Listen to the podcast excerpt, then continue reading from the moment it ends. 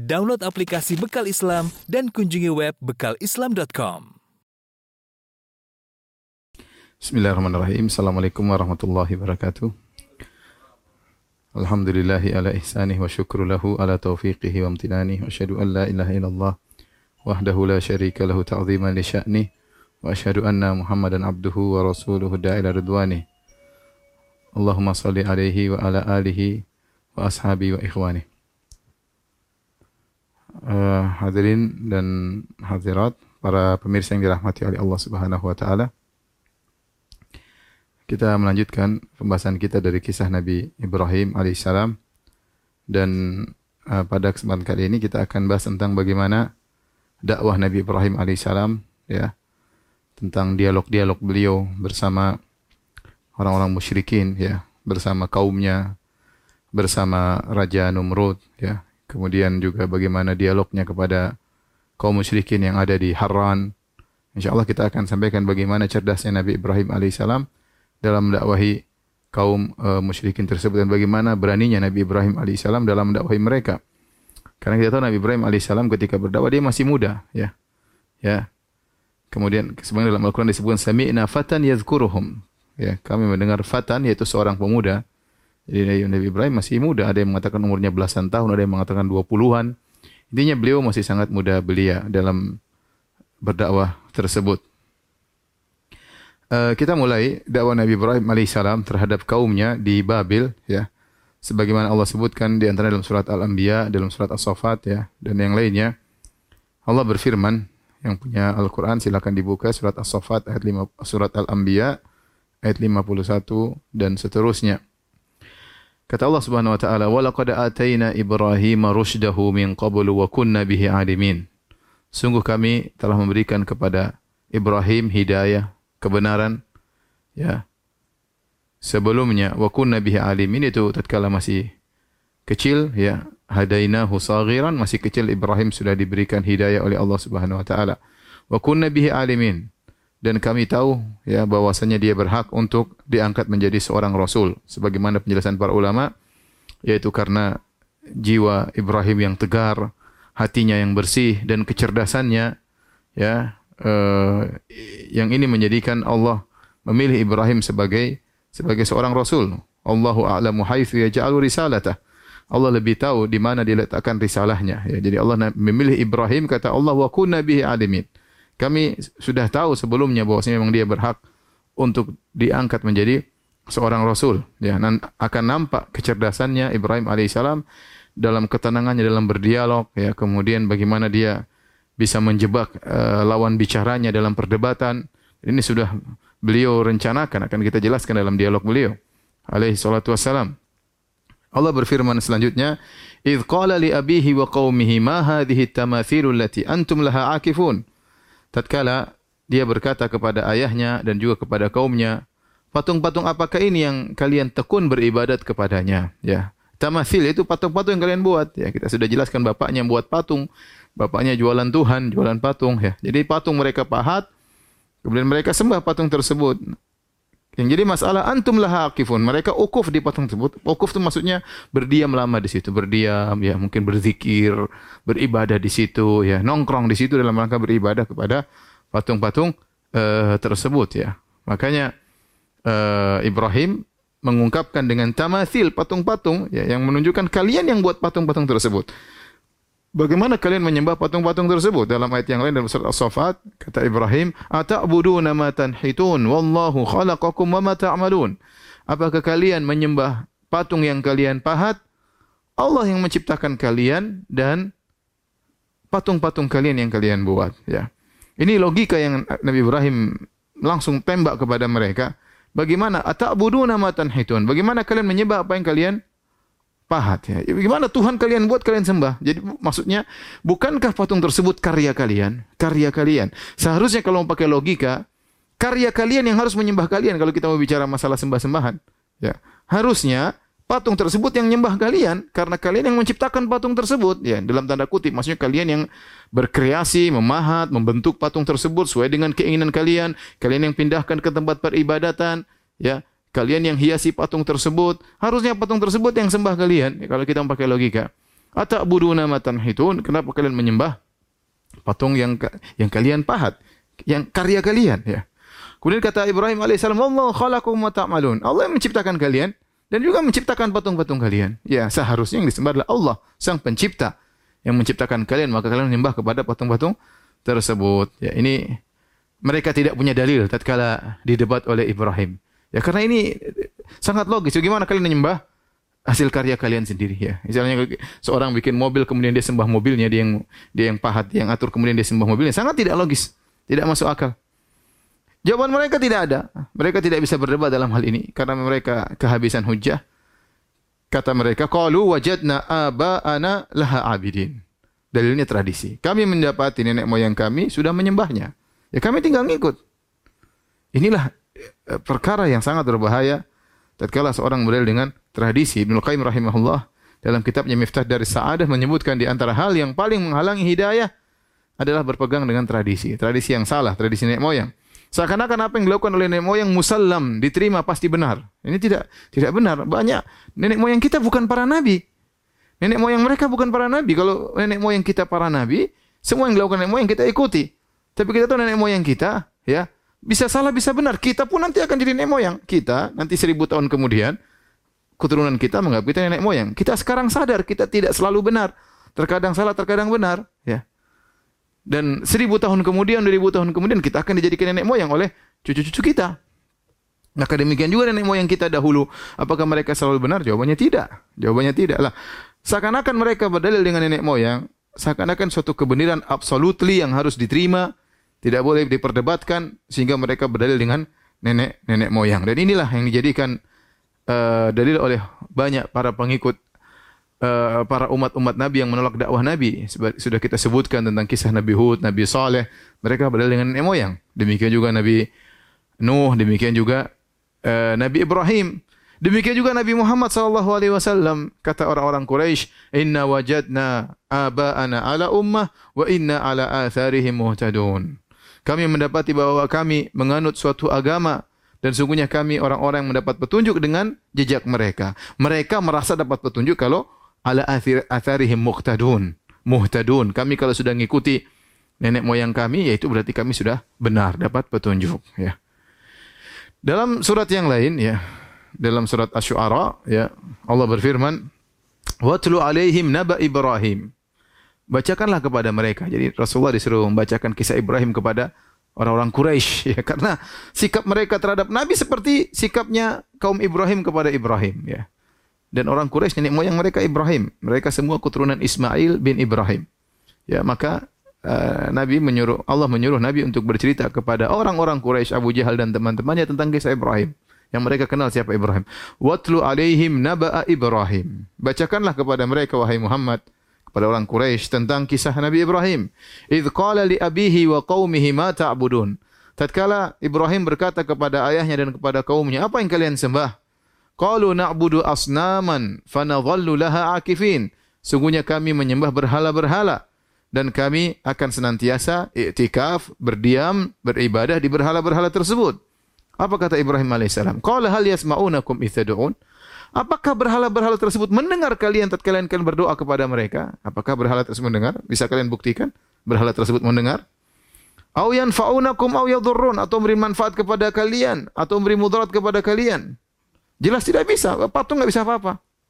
Ya, patung mereka ambil dari batu, diambil dari jalan, diambil dari sungai, diambil dari lembah, mereka pahat, mereka bentuk, mereka taruh, mereka namakan Tuhan. Ini batu ini bisa memberi manfaat, bisa membolot? Jawabnya tidak.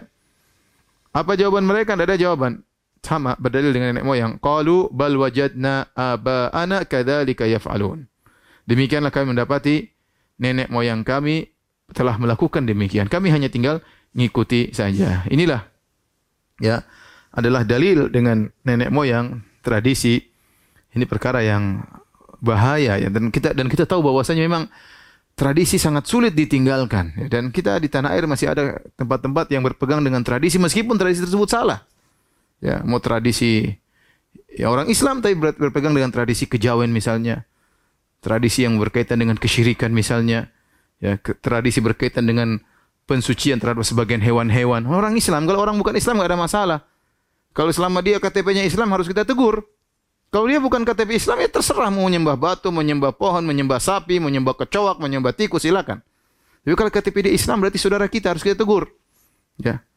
Sebagian saudara kita di tanah air bertengah tegur dengan tradisi, tidak mau dirubah. Kenapa nenek moyang kami sudah seperti ini? Kami telah mendapati mereka seperti ini. Masa kita rubah tradisi nenek moyang kita? Dan begitulah dalil mereka.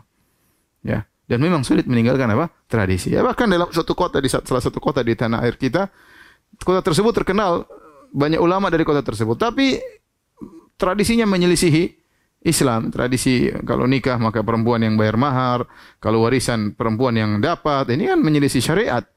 Ya, tapi apa boleh buat sampai sekarang tidak bisa dirubah. Maksud saya memang tradisi itu dalil yang argumentasi yang sangat lemah tapi sangat dipegang oleh orang-orang yang menyimpang dan mereka susah keluar dari tradisi. Tatkala Nabi Ibrahim alaihissalam dihadapkan dengan dalil tradisi nenek moyang, apa jawaban Nabi Ibrahim alaihissalam? Ya mereka menyangka Ibrahim akan tunduk. Ya Ibrahim, ente ya gimana mau larang-larang kita? Sementara ini tradisi tradisi nenek moyang kita dan tradisi nenek moyangmu. Tradisi bapak-bapakmu, tradisi mbah-mbahmu. Mau kalau mau kau lawan, mau kau tegur. Kita sudah ratusan tahun seperti ini, mungkin ribuan tahun seperti ini mau rubah tradisi. Ya, subhanallah. Ini inilah Ibrahim reformis. Dia ingin rubah. Dia tidak peduli. Anak muda ya masih semangat luar biasa, tegar hatinya, kuat imannya. Maka Ibrahim berkata jawaban yang telak. Tatkala mereka berdalil dengan tradisi, kata Ibrahim alaihissalam, laqad kuntum antum wa abaukum fi dhalalim mubin. Sungguhnya kalian dan nenek moyang kalian dalam kesesatan yang nyata. Subhanallah Ibrahim mengatakan kalian berdalil dengan nenek moyang. Kalian sesat Bapak kalian sesat, embah kalian sesat, buyut kalian sesat. Nah, ini berat bagi mereka. Bukan cuma sekedar sesat, kata Ibrahim alaihissalam, fi dhalalim mubin dalam kesesatan yang nyata. Kesesatan yang jelas, seperti jelasnya matahari di siang bolong. Kesesatan yang jelas. Yang tidak ada keraguan dalam kesesatan tersebut. Subhanallah. Dan ini suatu yang sangat menyinggung mereka. Kalau mereka yang disinggung mereka masih mungkin bisa sabar, tapi yang disinggung bapaknya, disinggung embahnya, disinggung buyutnya, disinggung leluhurnya. Wah ini berat, ya berat. Tapi Ibrahim alaihissalam tidak peduli. Dan dia Ibrahim menyinggung leluhurnya sendiri. Leluhur mereka adalah leluhur Ibrahim sama-sama dari Babel, ya kota Babel dan nenek moyang mereka juga dari moyang Ibrahim. Ibrahim dengan tegasnya mengatakan, laqad kuntum. Sungguh, subhanallah. Ibrahim, kalau saya bilang nekat ya. Dia sendirian lah. Kita bayangkan kondisi dia masih muda. Tinggal di suatu negeri. Negeri tersebut ada rajanya, Raja Numrud. Kemudian mungkin entah berapa ratus ribu orang atau berapa ribu orang banyak banget ya. Kemudian dia sendirian, dia sendirian dan masih muda, tidak ada yang penolong dia ya. Bapaknya juga jauh dari dia, tidak malah musuh dia sendirian dan dia nekat, dia berkata laqad kuntum, sungguh kalian wa abaukum dan nenek moyang kalian fi dhalalim mubin dalam kesesatan yang yang nyata. Tatkala mereka mendengar Ibrahim alaihissalam menjawab dengan jawaban seperti ini, jawaban yang nekat ini, mereka bingung. Baru pertama kali mereka dengar ada orang berani mencela nenek moyang. Seumur hidup mereka, baru mereka, sekali mereka mendengar ada orang berani mencela nenek moyang. Maka mereka bertanya, Qalu ajitana bil haqqi am anta minal la'ibin? Wahai Ibrahim, kau ini sedang mendatangkan argumentasi atau sedang bercanda? Kau ini sedang bermain-main, sedang bercanda, mencela nenek moyang kami mencela nenek moyangmu sendiri. Kau bermain-main, ya. Kata para ulama, karena mereka tidak pernah dengar ada orang yang berani mencela nenek moyang, ya. Seakan-akan mereka mengatakan nenek moyang pasti benar. Berani kau mengatakan nenek moyang salah. Kau bercanda yang ngomong kayak begini.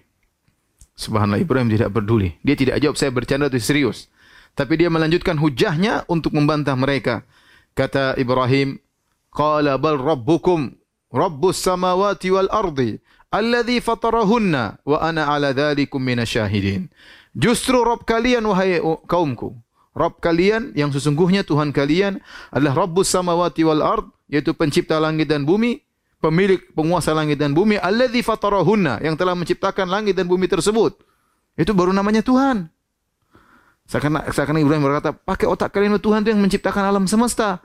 Tuhan yang menciptakan langit, Tuhan yang menciptakan bumi, Tuhan kalian, Tuhan nenek moyang kalian sama. Bukan Tuhan yang kalian pahat, yang kalian bentuk, yang kalian pindahkan dari lembah batunya pindahkan ke tempat peribadatan kalian. Itu bukan Tuhan. Apakah patung-patung ini bisa menciptakan langit dan bumi? Ini jawaban telak sebenarnya. Jadi Ibrahim langsung mengatakan, "Qala bar rabbukum rabbus samawati wal ardi alladhi fatarahunna." Rabb kalian adalah pencipta langit dan bumi yang menguasai langit dan bumi wa ana ala dzalikum minasyahidin. Dan aku ya termasuk yang menjadi orang-orang yang bersaksi memberikan bukti atas hal tersebut. Kata para ulama, wa ana ala dzalikum minasyahidin dan aku menjadi saksi akan hal tersebut. Kata para ulama, yaitu Ibrahim mengatakan aku utusan Tuhan. Aku termasuk yang beri saksi sebagaimana rasul-rasul sebelumku. Sehingga Ibrahim mengumpulkan dalil akli dan dalil nakli. Dalil akli yaitu ajak mereka berfikir namanya Tuhan itu yang mengatur bukan bukan dipahat. Dalil dalil nakli, dalil dalil nakli yaitu aku adalah utusan Rabbul Alamin. Kemudian mereka tidak bisa berkutik, tidak bisa menjawab, ya. Setelah itu mereka pun buyar dari perdebatan tersebut. Ibrahim alaihissalam mereka pun pergi. Tatkala mereka pergi, Nabi Ibrahim tatkala di hadapan mereka Ibrahim berkata, "Watallahi la akidanna asnamakum ba'da an tuwallu mudbirin." Demi Allah, aku akan melakukan tipu daya terhadap berhala-berhala kalian sesudah kalian meninggalkan berhala-berhala tersebut. Di sini khilaf di kalangan para ulama. Apakah Ibrahim mengucapkan tersebut di hadapan mereka atau dalam jiwanya? Wallah alam bisawab yang benar Nabi Ibrahim tidak mengucapkan di hadapan mereka. Nabi Ibrahim mengucapkan dalam dirinya. Dia sudah bertekad, saya akan melakukan kekacauan terhadap Tuhan-Tuhan kalian. Atau Nabi Ibrahim mengucapkannya setelah mereka berpaling dari perdebatan tersebut, yang mengucapkan dengan suara yang lirih. Ya intinya tidak di hadapan mereka. Uh, taib. Inilah Ibrahim alaihissalam ya. Beliau menegakkan amar ma'ruf nahi mungkar dengan lisan dan mereka sudah kalah dalam perdebatan tersebut. Namun beliau merasa belum cukup, maka beliau ingin menegakkan amar ma'ruf lagi dengan tangan. Dengan tangan, yaitu dengan menghancurkan patung-patung tersebut. Rupanya ini eh, penduduk negeri Babil, mereka punya kebiasaan rutinitas acara perayaan yang mereka lakukan di luar kota Babel. Jadi mereka keluar agak menjauh dari kota mereka, kemudian mereka merayakan perayaan tersebut. Maka Nabi Ibrahim menunggu hari tersebut karena kalau mereka sedang melaksanakan perayaan, mereka akan keluar dari kota sehingga sepi. Waktu kota sepi, Ibrahim bisa hancurin patung-patung mereka. Kalau mereka tidak keluar kota, ya patungnya selalu dijaga ya karena Tuhan-Tuhan harus dijaga. Kalau nggak ada yang jaga nanti Tuhan-Tuhannya bisa diganggu. Oke, eh, karenanya Ibrahim alaihissalam nunggu waktu tersebut. Ketika tiba hari perayaan, ya, tapi Ibrahim sudah tekad la akidanna, sungguh aku akan benar-benar membuat perkara masalah kepada Tuhan-Tuhan kalian. Akhirnya tiba saatnya ya hari perayaan tersebut, maka Ibrahim alaihissalam disuruh oleh ayahnya atau disuruh oleh kaumnya untuk ikut perayaan. Bahkan dalam sebagian riwayat raja ngutus ya ngutus orang untuk menyuruh Ibrahim ikut perayaan. Waktu Nabi Ibrahim alaihissalam diajak, ayo kita pergi perayaan, kata Ibrahim, faqala inni saqim, sungguhnya aku sakit. Sungguhnya aku sakit. Dan ini Ibrahim berdusta, ya dia tidak sakit. Nanti kita jelaskan Ibrahim alaihissalam berdusta tiga kali dan semua dusta tersebut bukan dusta yang soreh, bukan dusta yang tegas, tapi kalau bahasa istilah syariat namanya tauriyah, yaitu ucapan yang benar tapi disalahpahami oleh pendengar. Jadi itu boleh dilakukan dalam kondisi terdesak. Ya. Ibrahim dalam hal ini mengatakan ini sakim, aku sakit supaya tidak, maksudnya dia mengatakan aku sakit, sakit sehingga dipahami oleh kaumnya bahwasanya dia tidak bisa ikut acara perayaan hari raya mereka karena dia sakit. Semuanya pergi cuma dia. Padahal Ibrahim alaihissalam tidak sakit, dia sehat. Tapi kata para ulama, perkataan Ibrahim alaihissalam, ini sakim, sungguhnya aku sakit. Sakim di situ, ini bagi yang ngerti bahasa Arab, adalah wazan isim fa'il, ya, dan kita tahu isim fa'il, ya, itu menunjukkan sekarang atau akan datang. Misalnya, uh, orang bertanya, ya, aina anta, di mana engkau? Kemudian saya menjawab, ana zahibun, ana zahibun ila suq. Aku pergi ke pasar. Zahib itu isim fa'il bisa diartikan aku ya sedang pergi ke pasar atau aku akan pergi ke pasar. Bisa artinya sedang, bisa artinya akan, seakan-akan maknanya fi'il mudhari. Oleh karenanya kata Ibrahim mengatakan ini sakim, dia pakai fi'il mudhari yang artinya kata para ulama, Ibrahim mengatakan saya akan sakit, bukan sedang sakit. Meskipun kata sakim bisa diartikan sedang sakit atau akan sakit. Namun maksud Ibrahim akan sakit. Namun mereka memahami sedang sakit. Ya. Akan sakit dan namanya manusia pasti akan sakit suatu saat. Ini uh, tauriahnya Ibrahim alaihissalam. Atau yang kedua, Ibrahim mengatakan ini sakim, saya sedang sakit, maksudnya hati saya sakit. Melihat kalian melakukan kesyirikan, melihat kerabatnya, sukunya, satu negeri semuanya menyembah berhala, sakit hati beliau. Alaihi salatu wassalam. Ya. Makanya dia mengatakan ini sakim. Intinya Ibrahim alaihissalam tidak berangkat dengan alasan dia sakit. Dan ini kedustaan Ibrahim yang pertama. Kata Nabi SAW, Lam yakzib Ibrahimu an-Nabiyu alaihissalam qad illa thalatha kadzabat. Tidaklah Ibrahim alaihissalam berdusta dalam seumur hidupnya kecuali cuma tiga kali. Fintaini fi dhatillah. Dua kali dia berdusta karena Allah subhanahu wa ta'ala. Dalam rangka mendakwahkan tauhid. Yaitu qauluhu inni sakim. Itu dia berkata aku sakit. Wa qauluhu dan juga kedustaan yang kedua bal fa'alahu kabiruhum hadza yang melakukan yang menghancurkan patung-patung adalah patung yang besar. Ini juga kedustaan kedua. Kedustaan yang ketiga wa wahidatun fi sya'ni Sarah.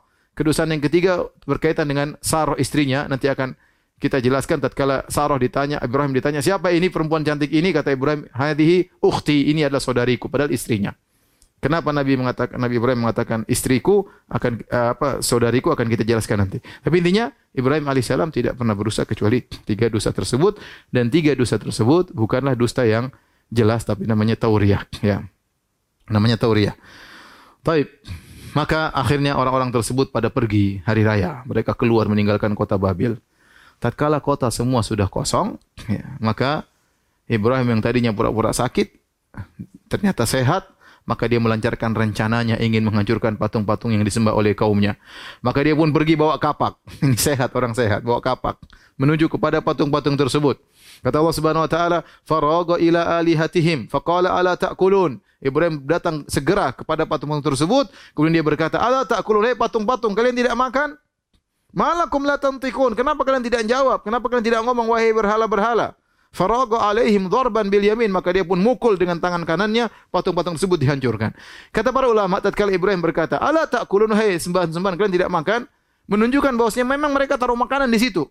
Jadi naruh makanan sesajen di berhala itu sejak zaman dahulu ribuan tahun yang lalu sudah ada, bukan bukan kreasi musyrikin zaman sekarang. Musyrikin zaman dahulu juga sudah taruh makanan di patung-patung mereka sampai sekarang. Kita lihat sebagian patung-patung kasih makanan situ. Patungnya nggak bisa ngapa-ngapain. Sedot aja nggak bisa patung tersebut. Kasih kasih makanan, kasih telur, kasih pisang, kasih nasi, kasih macam-macam. Nanti yang makan burung-burung ya. Sampai ada sebagian kawan bilang, Ustadz saya dulu kerjaannya ngambil makanan dari patung-patung tersebut. Jadi nyuri makanannya Tuhan. Ya. Tuhannya nggak bisa makan, tapi taruh makanan di situ. Ya. ya, taruh ya. Dan itu sampai sekarang masih ada. Ya. Terkadang bukan cuma dewa-dewanya bukan cuma dikasih makanan, kan dikasih duit, dikasih duit kasih duit taruh ke situ. Kan keyakinan yang aneh ya. Bin ajaib ya. Saya punya kawan dia pengusaha ya. Dia bilang sama saya Ustaz suatu hari saya bisnis sama seorang musyrik. Kemudian kita sudah deal dalam bisnis tersebut. Kemudian dia ajak saya pergi ke tempat peribadatannya. Ternyata dia musyukuran dia bersyukur maka dia kasih makanan. Terus dia taruh uang-uang palsu ke sesembahannya. Maka saya tegur dia. Saya bilang kamu kok Tuhan aja kamu kasih uang palsu, harusnya uang asli. Kata dia, ah, enggak apa-apa Tuhan. Jadi kemudian timbul dalam keraguan dalam hati saya. Ini orang Tuhannya saja dia kibulin, apalagi saya nanti. Ternyata benar, kemudian dia ternyata dikibulin sama teman bisnisnya tersebut. Jadi Tuhannya ada kasih uang, uang palsu ya. Jadi uh, kebiasaan kasih sajian buat sesembahan berhala-berhala sejak zaman dahulu uh, dan setannya sama ya. Sampai sekarang pun demikian. Kita lihat patung-patung dikasih makanan. Ya sebagian orang Pagi-pagi sudah sibuk cari sajen.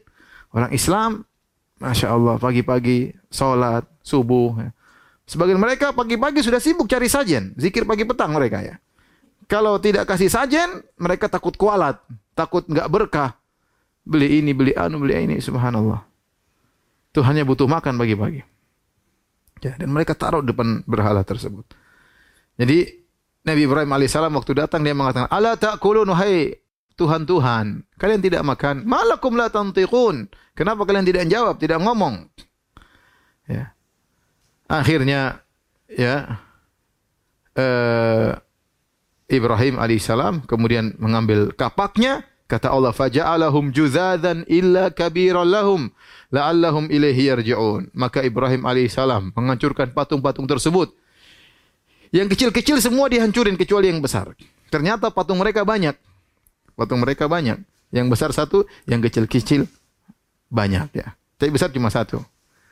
Ada seorang kawan dia sedang berjalan sama seorang ustaz suatu, suatu kota. Kemudian dia lihat di sebuah tukuil banyak patung-patung, tapi ada satu yang besar yang kecil-kecil. Maka ustaz tersebut mengatakan, kalau ingin jadi Ibrahim itu hancurin yang kecil-kecil. jadi sampai sekarang orang kalau bikin patung ada yang besar satu, ada yang yang lain yang kecil banyak. Jadi meskipun ini kata-kata para ulama, meskipun mereka tenggelam dalam kesyirikan, fitrah tauhid masih ada. Meskipun dewa-dewa banyak atau tuhan-tuhan banyak, pasti yang top ada yang paling satu, yang paling top. Yang lain ya pembantu atau pangkatnya jenderal atau yang tapi yang paling top cuma satu.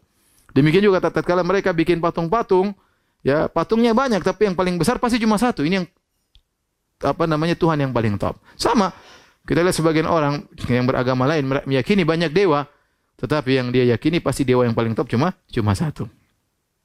Maka Ibrahim alaihissalam Faja'alahum juzadan kata Allah dia pun menghancurkan patung-patung tersebut illa kabirallahum kecuali satu yang besar dibiarin tidak hancur. La'allahum ilaihi yarji'un kata kata Ibrahim semoga mereka kembali. Semoga mereka kembali ya itu semoga mereka kembali kepada Ibrahim.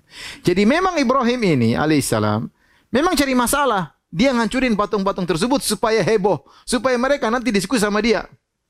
Gimana cara ngumpulin masa? Caranya bikin masalah. Ya, Tuhan-Tuhannya dia hancurin. Ibrahim sendirian, ini anak muda sendirian nekat hancurin patung-patung. La'allahum ilaihi yarji'un. Semoga mereka kembali kepada Ibrahim alaihissalam. Jadi kata para lain dalil bahwa Ibrahim memang sengaja cari cari masalah agar bisa kumpul ya. Oleh karenanya ini dilakukan oleh sebagian nabi seperti Nabi Musa alaihissalam. Nabi Musa alaihissalam ketika diajak duel uh, oleh Fir'aun dengan para tukang sihirnya, Nabi Musa berkata kepada Fir'aun, Qala maw'idukum yaumuz zinati wa an yuhsyaran nasu dhuha. Ya, waktu kita untuk berduel dengan penyihir-penyihir wahai Fir'aun adalah di waktu duha tatkala hari raya. Musa alaihissalam ingin menegakkan hujah di hadapan masyarakat agar mereka mendengar hujah Nabi Musa alaihissalam ya. Ya dulu tidak ada medsos, tidak ada sarana. Kalau mau tegakkan hujah ya orang-orang harus kumpul. Orang harus kumpul. Maka Ibrahim juga demikian, ingin mengumpulin masa agar dia bisa menyampaikan dakwah tauhid. Maka mulai Ibrahim hancurkan patung-patung tersebut. Tinggal satu yang paling besar, ya. Kemudian dia taruhkan kapaknya di leher patung yang paling besar. Jadi, kapak dihancurin semua, yang lain dihancurin kanan kiri patung-patung hancur, yang kecil-kecil, yang besar, terus kapaknya dia gantungkan di leher patung yang besar. Akhirnya setelah mereka pulang dari perayaan, mereka balik, mereka kaget. Ini patung-patung sudah hancur Tuhan-Tuhan kita. Tinggal satu yang besar. Maka mereka berkata, "Qalu man fa'ala hadza bi alihatina?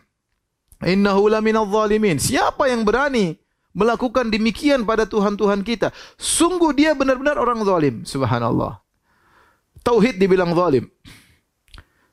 Mereka menyangka Ibrahim menghancurkan patung-patung adalah kezaliman. Justru itu tauhid. Justru mereka menjadikan patung sebagai Tuhan itu kezaliman yang tingkat tinggi. Zulmun azim. Inna syirka la zulmun azim.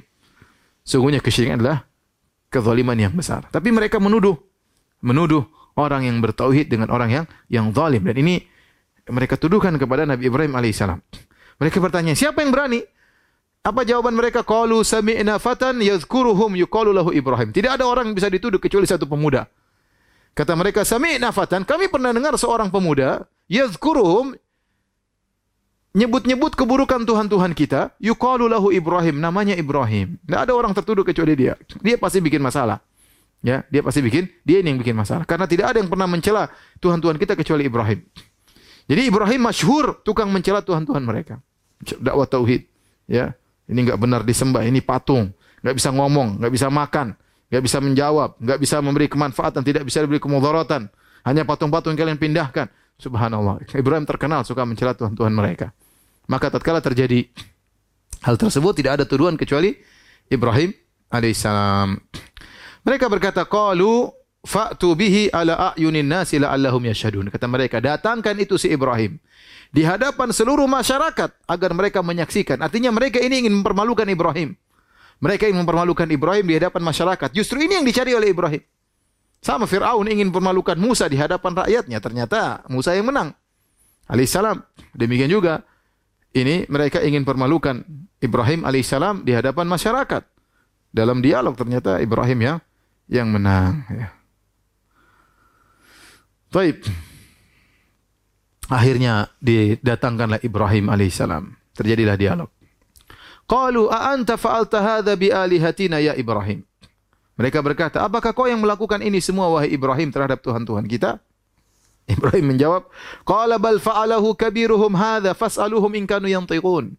Yang bikin bukan saya, yang bikin Tuhan yang gede ini. Tanyakan kepada Tuhan-Tuhan kecil itu, tanya kalau mereka bisa ngomong. Subhanallah. Ibrahim sudah rencana, patung kecil dihancurin, patung gede dibiarin, kasih kapak. Siapa yang melakukan? Yang besar tanya. Kalau nggak percaya tanya sama Tuhan-Tuhan kecil kalau mereka bisa bisa ngomong. Ya. Ibrahim saya katakan tadi Ibrahim ingin uh, menggerakkan fitrah tauhid yang ada dalam diri mereka. Namanya Tuhan tidak ingin diduakan.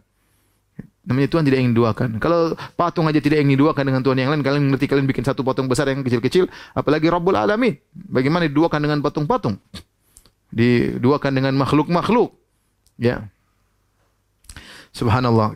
Saya bilang masalah fitrah tauhid ini, ya bosnya Tuhan harus Maha Esa, ini ada dalam banyak agama ya. Saya contohkan seperti sebagian agama menyembah dua sesembahan, yaitu Tuhan terang, Tuhan gelap. Tuhan api, Tuhan kegelapan. Tetap saja mereka mengatakan yang terbaik Tuhan terang. Tuhan api. Tuhan kegelapan menciptakan keburukan, Tuhan api menciptakan kebaikan. Tetap Tuhan api yang paling top, satu yang paling top. Contoh agama Hindu, meyakini tiga dewa, dewa Brahmana, dewa Siwa, dewa Wisnu. Tapi kalau ditanya siapa yang paling top, mereka bilang dewa Brahmana. Ya. Jadi tetap saja ingin keesaan itu ada. Ya. Contoh Nasara waktu mengatakan Trinitas ya. Tuhan Bapa, Tuhan uh, Ruhul Kudus, Tuhan Isa alaihissalam anak. Pasti mereka memang ini maksudnya satu. Ini maksudnya adalah satu. Jadi sebenarnya fitrah masih ada bahwa Tuhan harus satu. Tuhan harus harus satu ya. Ya, seperti saya pernah bertemu dengan seorang beragama Buddha, kemudian dianggap orang ini, orang beragama Buddha dianggap memiliki beraliran-aliran sesat. Kenapa? Karena dia mengatakan bahwa yang bisa mencapai derajat tinggi bukan cuma Siddhartha Gautama. Orang-orang lain pun kalau bisa melakukan pelatihan, dan peribadatan tertentu bisa mencapai derajat Buddha, Siddhartha Gautama. Maka orang-orang Buddha yang lain menganggap dia sesat. Kenapa mereka ingin Siddhartha Gautama tetap nomor satu? Tidak boleh ada yang menyamainya. Sementara dia mengatakan bisa menyamai Siddhartha Gautama. Jadi tetap saja. Namanya mereka ingin Tuhan mereka itu spesial, tidak tidak boleh diduakan. Itu fitrah itu ada. Makanya sampai sekarang orang-orang kalau bikin patung juga ada patung yang gede, yang lain kecil-kecil. Ya. Di zaman Ibrahim juga demikian. Mereka bikin patung besar, yang lain kecil-kecil. Nah Ibrahim memanfaatkan ini agar otak mereka berjalan. Ibrahim hancurkan patung-patung kecil, kecuali patung yang yang besar. Ibrahim berkata, Bal fa'alahu kabirhum hadha. Yang melakukan ini semua yang gede, fas'aluhum inkanu yang tikun. Tanyakan kepada mereka, kalau mereka bisa ngomong. Ini kedustaan Ibrahim yang nomor dua. Yang pertama mengatakan saya sakit, yang kedua ini. Kata para ulama, ini juga tauriah. Kedustaan kata kata para ulama kedustaan bersyarat. Yaitu Ibrahim berkata apa? Yang bikin ini semua Tuhan besar dengan syarat Tuhan-Tuhan kecil bisa ngomong. Tatkala kita sama-sama sepakat Tuhan-Tuhan kecil tidak bisa ngomong, berarti bukan Tuhan besar yang bikin, tapi saya. Dan ini sudah dipahami oleh orang-orang kaumnya Ibrahim. Mereka ngerti yang bikin Ibrahim. Ya. Jadi hanya sekedar Ibrahim mengucapkan ini bukan dusta nyata, tapi sekedar menggerakkan ke otak mereka dan dikatakan dusta bersyarat yaitu yang hancurin patung gede kalau patung kecil bisa ngomong. Ternyata syarat tersebut tidak terpenuhi. Patung kecil tidak bisa ngomong berarti bukan patung gede yang melakukannya. Ya sama seperti kata orang di sana ada patung Syekh Yusuf. Kalau kau panggil kau panggil dia Syekh Yusuf, kalau dia bisa dengar, dia akan nengok begini ya. Tapi kenyataannya dia tidak pernah nengok. Kenapa? Karena dia tidak bisa dengar. Karena tidak bisa, dia bisa dengar ya. Jadi sebenarnya ini namanya tauriah dalam dalam Islam ini dibolehkan dalam kondisi darurat. Seperti Nabi Muhammad sallallahu alaihi wasallam waktu berjalan dengan Abu Bakar radhiyallahu anhu tatkala hijrah, sebagian orang tanya kepada Abu Bakar, "Man hadza? Siapa ini di depanmu wahai Abu Bakar?" Abu Bakar pedagang radhiyallahu anhu sering ke sana kemari. Ya, sehingga banyak orang mengenal dia, tapi Muhammad SAW tidak banyak yang kenal. Sehingga waktu Abu Bakar berjalan dengan Nabi Muhammad SAW, ada yang tanya, siapa di depanmu wahai Abu Bakar? Abu Bakar mengatakan, hadza dal ila tariq. Ini penunjuk jalan. Namanya tauriah. Orang-orang yang mendengar, menyangka Abu Bakar mengatakan Muhammad adalah penunjuk jalan. Padahal bukan. Rasulullah SAW tidak tahu jalan. Tapi ini penunjuk jalan menuju surga, bukan penunjuk jalan menuju dalam perjalanan. Bahkan Nabi Muhammad SAW menyewa Abdullah bin Uraikid untuk penunjuk jalan. Ini namanya Tauriyah. Taib. Kata Ibrahim, fas'aluhum in kanu yantiqun. Tanyakanlah kepada mereka kalau bisa ngomong patung-patung tersebut. Kata Allah, faraja'u ila anfusihim. Faqalu innakum antumuz zalimun. Maka mereka pun kembali kepada diri mereka. Mereka sadar. Mereka berkata, kita ini yang salah, bukan Ibrahim. Kita ini yang yang salah. Ya. Thumma nukisu ala ru'usihim. Kemudian nukisu, nukisu ala ru'usihim, maksudnya kemudian kepala mereka terbalik, apa maksudnya? Kepala mereka terbalik, nukis itu maksudnya begini, kepala di bawah, kaki di atas. Ya kata Allah, "Tsumma nukisu ala ru'usihim." Kemudian kepala mereka jadi terbalik. Maksudnya kata Ibnu Jarir At-Tabari dalam tafsirnya, maksudnya mereka ingin mendebat Ibrahim tetapi semua argumentasi mereka balik menyerang mereka. Perhatikan ini. Mereka menyampaikan argumentasi untuk mendebat Ibrahim, untuk mengalahkan Ibrahim, tapi semua argumentasi mereka balik kepada mereka. Pertama mereka berkata, Wahai Ibrahim, laqad alimta ma haula'i yantiqun. Kau sudah tahu mereka tidak bisa ngomong wahai Ibrahim. Ini patung-patung enggak bisa ngomong subhanallah. Ibrahim ingin ucapan tersebut keluar dari lisan mereka mumpung lagi banyak orang. Ternyata pembesar-pembesar kaumnya sendiri ngomong, Tuhan Tuhan kita nggak bisa nggak bisa ngomong. Saatnya Ibrahim jadikan itu ucapan untuk membantai mereka dengan argumentasi. Kata Ibrahim, "Qala afata'buduna min dunillahi ma la yanfa'ukum syai'an wa la yadhurrukum?" Kalau dia tidak bisa ngomong, ngomong aja enggak bisa. Bagaimana bisa beri manfaat, bisa beri mudarat? Bagaimana kalian menyembah selain Allah yang tidak bisa beri manfaat, tidak bisa beri mudarat? Ya. Ufil lakum wa lima ta'buduna min dunillah. Celaka kalian dan sembahan-sembahan kalian selain Allah. Kalian celaka, patung-patung kalian celaka. Ya Ibrahim habisi mereka dengan hujah. Dan mereka tidak bisa menjawab sama sekali. Ya. Ya. Nabi Ibrahim berkata, tidak berfikir, sungguh kalian hina. Ya, bagaimana kalian menyembah ya sesembahan patung yang tidak bisa ngomong, tidak bisa menjawab, tidak bisa makan, hewan saja masih lebih baik dari patung-patung tersebut. Hewan masih ada tanda kehidupan, makan dan minum. Ya, masih ada suaranya. Ini patung nggak bisa apa-apa. Bagaimana kalian menyembah patung tersebut? Kalian menyembah sesuatu yang lebih hina daripada hewan. Gunakanlah akal kalian. Dalam surat yang lain, ya, uh, Allah juga menyebutkan ya Ibrahim berkata qala afara'aitum ma ta'budun? Ma kuntum ta'budun? Antum wa aba'ukumul aqdamun. Tidaklah kalian lihat apa yang kalian sembah. Kalian yang kalian sembah dan nenek moyang kalian sembah fa innahum aduwwuli illa rabbal alamin. Sungguhnya mereka semua itu adalah musuhku kecuali rabbal alamin kecuali Allah Subhanahu wa taala. Kata ulama ini isyarat bahwasanya mereka menyembah Allah juga dan mereka menyembah selain selain, selain Allah. Makanya kata Ibrahim, yang kalian sembah Aku musuh mereka. Aku musuhi sembahan-sembahan kalian kecuali Allah Subhanahu wa taala. Setelah itu Ibrahim menjelaskan tentang Allah kepada mereka. Alladzi khalaqani fahuwa yahdin. Dialah Allah yang telah menciptakan aku dan ya telah memberi hidayah kepadaku. Walladzi huwa yut'imuni wa yasqin. Dialah Allah yang telah memberikan aku makan dan memberikan aku minum. Bukan tuan-tuan kalian kalian kasih makan sama tuan kalian. Subhanallah saya lihat di sebagian negara mereka menyembah monyet, mereka menyembah tikus, mereka menyembah sapi, Tuhannya mereka kasih makan. Subhanallah, gimana otaknya taruh di mana? Gimana Tuhan hewan mereka sembah, mereka kasih makan kepada sembahan-sembahan mereka. Ya. Adapun Allah kata Nabi Ibrahim, "Alladzi khalaqani fahuwa yahdin." Dia yang menciptakan aku, beri petunjuk kepadaku. "Walladzi huwa yut'imuni wa yaskin." Dia yang beri makan kepadaku dan memberikan minum kepadaku. "Wa idza maridtu fahuwa yashfin." Kalau saya sakit, dialah yang menyembuhkan aku. Walladhi yumituni thumma yuhyin. Dia yang matikan aku dan akan menghidupkan aku kembali. Walladhi atama'u an yaghfira li khati'ati yaumaddin. Dialah Allah yang aku berharap akan mengampuni dosa-dosaku pada hari pembalasan kelak. Subhanallah. Ibrahim menjelaskan tentang Allah kepada kepada mereka. Tatkala mereka sudah tidak bisa membantah Nabi Ibrahim alaihissalam, maka mereka mencari cara agar Ibrahim selesai. Bagaimana caranya? Tatkala hujah lisan tidak bisa, harus pakai otot. Akhirnya mereka berkata, "Qalu harriquhu wansuru alihatakum in kuntum fa'ilin." Bakarlah Ibrahim dan tolonglah tuhan-tuhan kalian jika kalian benar-benar menolong tuhan-tuhan kalian. Sekali lagi, mereka juga kelepasan ngomong tuhan-tuhan harus ditolong. Ini juga kesalahan. Bagaimana kalian menyembah patung yang nggak bisa bikin apa-apa yang butuh ditolong, tidak bisa membela dirinya sendiri. Bagaimana kalian menyembah Tuhan yang tidak bisa membela dirinya sendiri? Dihancurkan tidak bisa dia membela dirinya sendiri. Sehingga butuh pertolongan. Akhirnya mereka bagaimana menghabisi Ibrahim? Mereka tidak bunuh, mereka tidak tikam. Mereka cari cara yang paling buruk. Ada yang kasih ide, gini saja bakar Ibrahim itu. Biar kejadian hancurnya Ibrahim itu habis matinya Ibrahim dengan kejadian yang hebat. Kemudian mereka berkata, "Qalu bunulahu bunyanan fa'alquhu fil jahim." Bikinkan bangunan buat dia, kemudian lemparkan dia dalam api. Jadi Ibrahim di penjara dulu, dibuat masukkan dalam rumah di penjara, mereka siapkan apinya, subhanallah. Ibrahim pasrah, ditangkap, nggak bisa apa-apa. Gimana? Satu negara semuanya musuhin dia. Beliau sendirian, alaihi salatu wassalam. Hanya sendirian, alaihi salatu wassalam. Akhirnya Ibrahim nunggu, maka mereka mulai kumpulkan kayu bakar.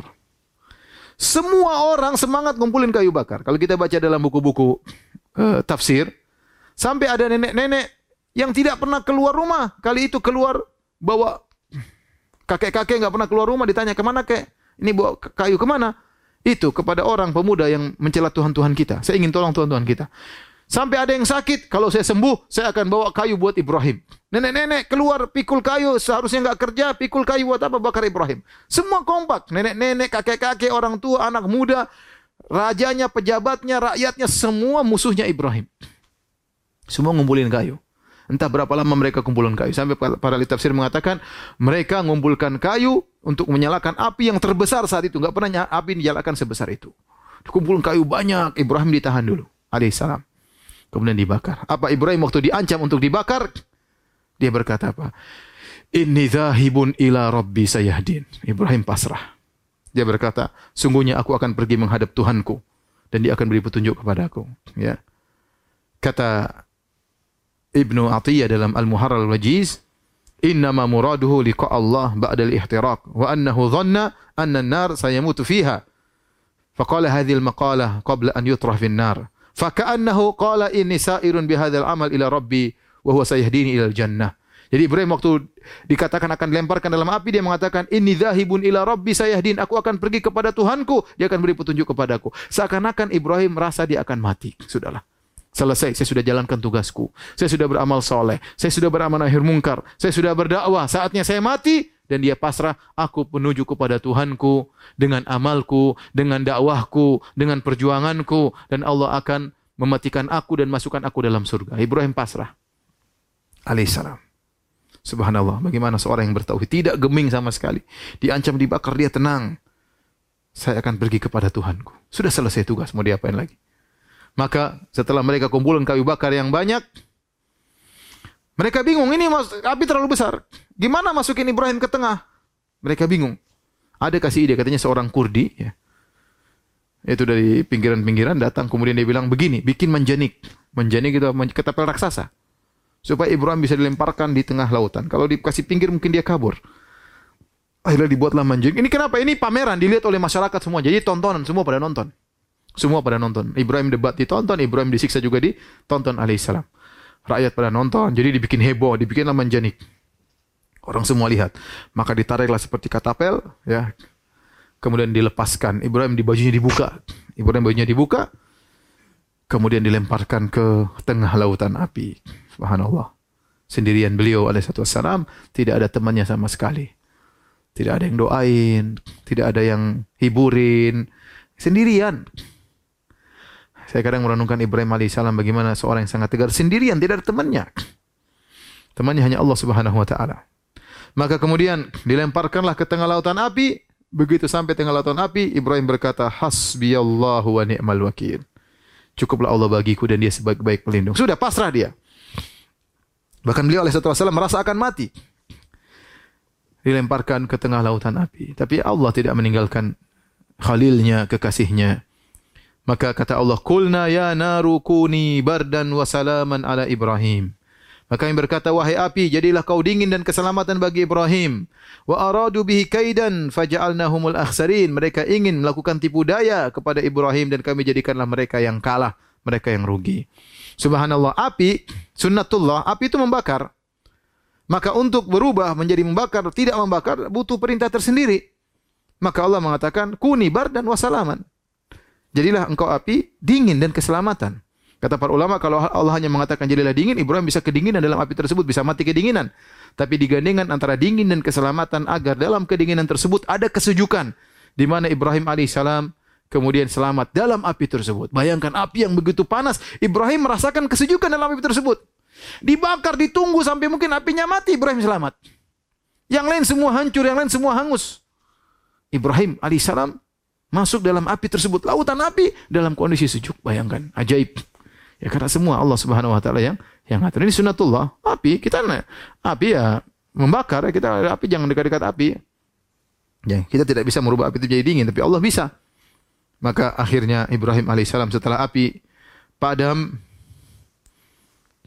Ibrahim keluar dengan tenang, masya Allah, bikin orang kaget semuanya. Tapi mereka tetap aja tidak beriman. Ya mereka paling bilang Ibrahim penyihir, sakti. Ya, ini memang orang luar biasa, tapi tidak beriman kepada Ibrahim alaihissalam. Padahal hujah sudah tegak di hadapan mereka. Mukjizat apa lagi yang seperti ini hebat, luar biasa. Api yang membakar jadi sejuk, tidak ada luka sedikit pun pada diri Ibrahim alaihissalam. Tidak ada kulitnya terbakar sama sekali. Ya.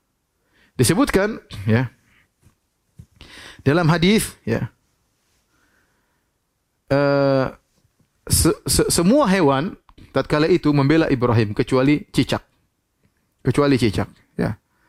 Dalam hadis uh, Sa'ibah ya dia masuk ke rumah Aisyah radhiyallahu taala anha, fara'at fi baitiha rumhan mawdu'an. Tapi kita lanjutkan habis ini. Dengarkan azan terlebih dahulu. Uh, taib, para pemirsa yang dirahmati Allah Subhanahu wa taala di mana pun Anda berada, Bapak dan Ibu-ibu yang dimuliakan oleh Allah Subhanahu wa taala, kita lanjutkan tentang kisah Nabi yang mulia, Khalilur Rahman, kekasih Allah Subhanahu wa taala, bapaknya ahli tauhid, bapaknya para anbiya, uh, dari Sa'ibah annaha dakhalat ala Aisyah Sa'ibah masuk ke rumah Aisyah radhiyallahu anha. Fara'at fi baitiha rumhan mawdu'an. Dia melihat di rumahnya Aisyah ada tombak yang ditaruh di tempatnya. Faqalat ya ummal mu'minin wahai ibunda kaum mukminin ma tasna'ina bi hadha rumhi? Apa yang kau lakukan dengan tombak ini? Qalat naqtuhu bihil auzaq kami gunakan saya gunakan tombak ini untuk nombakin cicak-cicak. Fa inna nabi Allah sallallahu alaihi wasallam sungguhnya Rasulullah sallam akhbarana mengabarkan kepada kami anna Ibrahim alaihi salam hina ulqiya fin nar lam takun dabbatun illa tudfi'un nar anhu. Tatkala Ibrahim dilemparkan di api semua hewan yang ada mematikan berusaha memadamkan api. Ghairul wazaq kecuali cicak. Fa innahu kana yanfukhu alaihi. Adapun cicak dia meniup api supaya semakin besar untuk membakar Ibrahim. Fa amara alaihi salatu wasalam biqatlihi maka Nabi memerintahkan untuk membunuh membunuh uh, cicak ya. Kemudian juga dalam hadis uh, Ummi Syarik radhiyallahu anha dalam Sahih Muslim, anna Rasulullah sallam uh, dalam Sahih Bukhari yang tadi dari riwayat Imam Ahmad kata Ummu Syarik radhiyallahu anha anna Rasulullah sallam bahwasanya Rasulullah sallam amara bi qatlil wazag Sungguhnya Rasulullah sallam memerintahkan untuk membunuh cicak. Wa qala kana yanfukhu ala Ibrahim alaihissalam. Cicak tersebut waktu uh, di zaman Ibrahim meniup api untuk membakar Nabi Ibrahim alaihissalam. Jadi di antara hikmah kita membunuh disuruh membunuh cicak ya, untuk mengenang kisah Ibrahim ini kisah harus kita ingat. Ini kisah bukan bukan kisah yang kita baca begitu saja. Ini kisah harus kita kenang. Perjuangan seorang pembela tauhid sendirian, berjuang karena Allah Subhanahu wa taala. Kalau semua orang tidak ada yang berani berjuang dengan tauhid akan hilang tauhid semuanya penuh perjuangan. Ibrahim alaihissalam sendirian, pemuda. Tidak ada yang bersamanya, dia berjuang luar biasa. Ya. Dia berjuang luar biasa.